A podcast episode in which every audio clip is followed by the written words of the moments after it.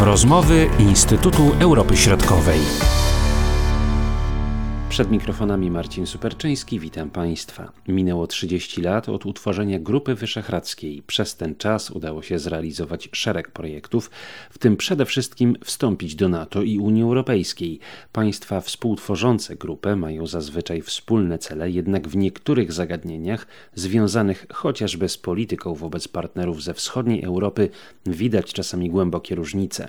Czas, w którym powstawała nowa inicjatywa regionalna, był szczególny, zwłaszcza w kontekście rozpadającego się ZSRR, podkreśla starszy analityk w zespole wyszehradzkim dr Łukasz Lewkowicz. Oczywiście Grupa Wyszehradzka powstawała jeszcze w zupełnie innych warunkach geopolitycznych i międzynarodowych, właściwie w tym okresie, kiedy rozpadał się e, Związek Radziecki. Zupełnie inne uwarunkowania, także militarne, ponieważ e, na terytorium państw ówczesnego jeszcze Trójkąta Wyszehradzkiego właściwie stały wojska e, radzieckie. Byliśmy w trakcie transformacji cały czas. To były bardzo trudne warunki, a jednocześnie te trzy ówczesne państwa, bo pamiętajmy, że to była Polska, Czechosłowacja i Węgry, chciały się już integrować ze strukturami europejskimi, a także ze strukturami transatlantyckimi z NATO.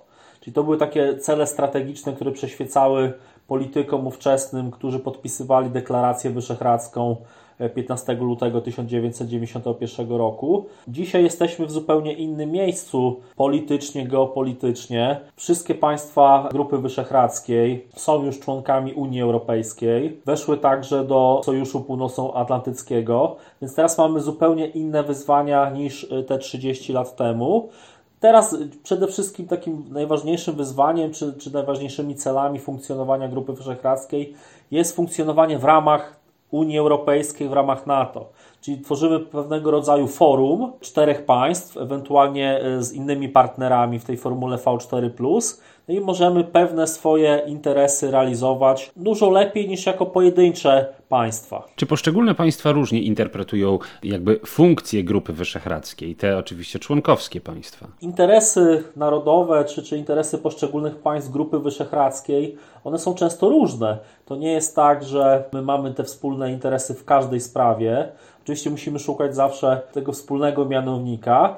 Natomiast generalnie większość państw, czy właściwie te wszystkie państwa Grupy Wyszehradzkiej uznają Grupę Wyszehradzką za ten sprawdzony format współpracy regionalnej. Sprawdzony z tego powodu, że no udało się osiągnąć te cele strategiczne, czyli integrację europejską, wejście do NATO. To jest chyba najważniejszy format współpracy regionalnej, w których te państwa uczestniczą, bo oczywiście My mamy też inne formy współpracy, mamy inicjatywę Trójmorza od 2015 roku. Pozostali nasi partnerzy z Grupy Wyszehradzkiej funkcjonują w ramach Trójkąta Sławkowskiego. Mamy także Budapesztańską Dziewiątkę, która koncentruje się na kwestiach bezpieczeństwa. Natomiast Grupa Wyszehradzka jest chyba tym najważniejszym formatem, niewątpliwie najbardziej sprawdzonym, aczkolwiek, tak jak mówię, nie wszystkie nasze cele, czy nie wszystkie nasze interesy często są zbieżne. W pewnych sprawach zgadzamy się. Takimi sprawami było chociażby kwestia polityki migracyjnej Unii Europejskiej, ale na przykład w takich sprawach jak podejście do Federacji Rosyjskiej. Czy kwestia Białorusi na przykład, dokładnie, prawda? Dokładnie, czyli te konflikty, w które była zaangażowana Rosja Często politycy poszczególnych państw wyszehradzkich, na przykład Słowacji, wcześniejszego rządu, oni z pewnym jednak podchodzili z pewną rezerwą do, do nakładania sankcji na Rosję. Ostatnio byliśmy świadkami szczytu y, w Juracie. Jakie konkluzje właśnie po tym spotkaniu? To pamiętajmy, że to spotkanie miało taki podwójny charakter, bo z jednej strony ten jubileusz 30-lecia, spotkanie głów państw po 30 latach. Rozmawiano tak więc o tych kwestiach historycznych. Między innymi uczczono tablicą pamiątkową ten jubileusz. No z drugiej strony mówiono o teraźniejszości i właściwie o przyszłości tym, co się dzieje obecnie. No, cały czas mamy pandemię, cały czas walczymy z jej skutkami ekonomicznymi, społecznymi, tak więc to był taki najważniejszy temat, jak powrócić na tą przedpandemiczną ścieżkę rozwoju regionu e, Europy Środkowej.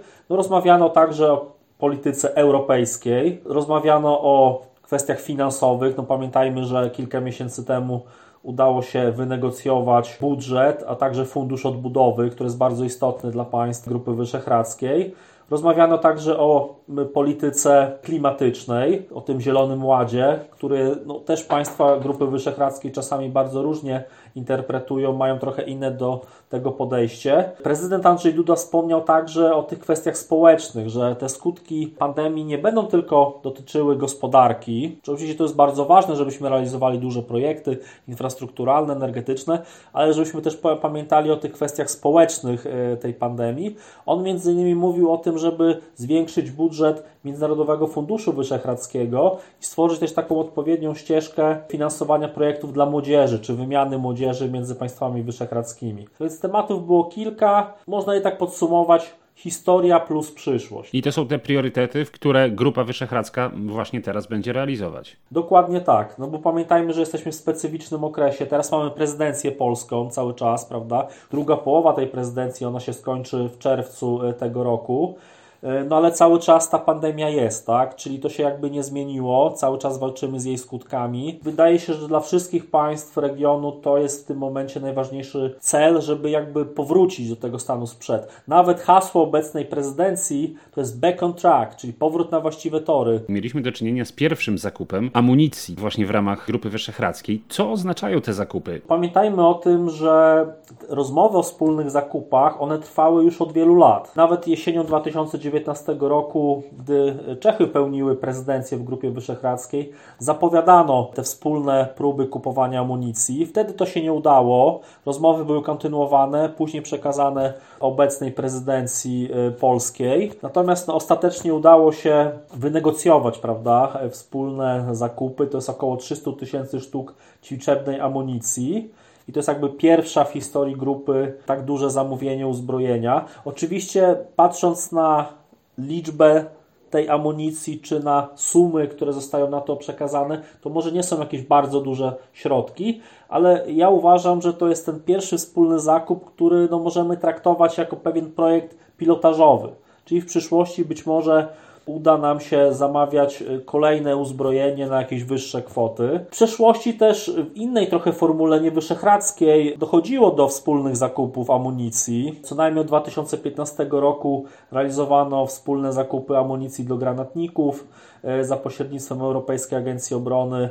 Robiły to Czechy, Polska, robiły to także państwa bałtyckie. Tak więc mamy pewne doświadczenia, natomiast uważam, że to jest taki pierwszy krok, żeby, żeby w przyszłości to robić jednak większym zakresie, no bo ta współpraca militarna, ona się w przeszłości rozwijała, Natomiast niewątpliwie ona nie jest aż tak rozwinięta jak współpraca polityczna, gospodarcza czy, czy chociażby społeczna. Czy poza amunicją w grę mogą wchodzić jeszcze e, inne działania, inne rozwiązania właśnie związane z obronnością? Pamiętajmy o tym, że my już mamy pewne doświadczenia we współpracy e, naszych armii e, w Grupie Wyszehradzkiej.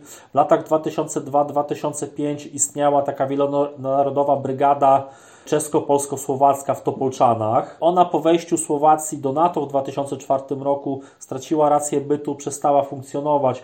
Y, właściwie ona nigdy do końca nie uzyskała takiej pełnej gotowości bojowej, ale to już był pierwszy taki element współpracy. Natomiast od kilku lat mamy też współpracę w ramach Wyszehradzkiej Grupy Bojowej. E, jest to wielonarodowa grupa bojowa pod dowództwem polskim, która pełni dyżury w ramach Europejskich Sił Szybkiego Reagowania. Ona została utworzona w pierwszej połowie 2016 roku i wtedy miała swój pierwszy dyżur. Następnie w 2019 kolejny ma być pierwszej połowie 2023 i wydaje mi się, że to jest ciekawy y, przykład współpracy militarnej, gdzie możemy się spotkać, y, wspólnie ćwiczyć, prawda, w ramach tych dyżurów. Więc to jest także ciekawy przykład, kiedy możemy współpracować z partnerami spoza Grupy Wyszehradzkiej, bo w tych pierwszych dyżurach brały udział także jednostki wojskowe z Chorwacji i Ukrainy. Przyszłość Grupy Wyszehradzkiej, te najważniejsze priorytety na te najbliższe lata. No, to jest dobre pytanie. Niewątpliwie podczas tego kolejnego spotkania szefów rządu w Krakowie y, będzie się na ten temat rozmawiać, ale wydaje mi się, że te priorytety pozostają raczej niezmienne. One są właściwie tożsame z tymi priorytetami obecnej agendy polskiej prezydencji, czyli współpraca w walce z pandemią, rozumiana bardzo szeroko, bo tak jak mówię, y, nie chodzi tylko o skutki stricte ekonomiczne, ale także społeczne. Także współpraca cyfrowa, bo Pandemia pokazała, że my musimy inwestować w digitalizację. To niewątpliwie jest przyszłość dla przedsiębiorstw, dla instytucji publicznych, dla edukacji.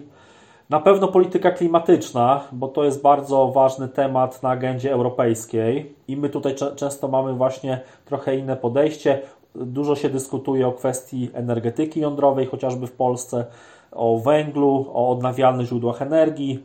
Na pewno wróci też na agendę kwestia migracji, bo mimo, że już nie mamy takiego kryzysu, jak to było w 2015 roku, ale wciąż współpraca w tym zakresie powinna istnieć. Wydaje mi się też, że bardzo istotnym elementem, szczególnie dla Grupy Wyszehradzkiej, jest integracja państw Bałkanów Zachodnich z Unią Europejską, także rozwijanie dalszej współpracy z państwami Partnerstwa Wschodniego. To jest na pewno bardzo istotny element z tego względu, że właściwie wszystkie państwa Grupy Wyszehradzkiej są zaangażowane na tych dwóch obszarach i w Europie Wschodniej i na Bałkanach Zachodnich. Także sytuacja bezpieczeństwa. No, mamy cały czas problem z naszymi sąsiadami wschodnimi, z Białorusią, z Rosją. E, tak więc no niewątpliwie na, na, tych kolejnych spotkaniach, na najbliższym szczycie, ale pewnie na kolejnych spotkaniach kwestia Rosji, Białorusi także będzie e, podejmowana. Tak więc tematów jest bardzo dużo, ale, ale one są jakby powtarzalne i one są tożsame e, z agendą obecnej prezydencji i prawdopodobnie to zostanie przejęte przez kolejną prezydencję od lipca, bowiem e, prezydencję przejmują Węgrzy. Mówił dr Łukasz Lewkowicz. O podsumowaniach i przyszłości Grupy Wyszehradzkiej z pewnością usłyszymy podczas krakowskiego szczytu tej inicjatywy i w naszych kolejnych odcinkach. Zapraszam, Marcin Superczyński. Były to rozmowy Instytutu Europy Środkowej.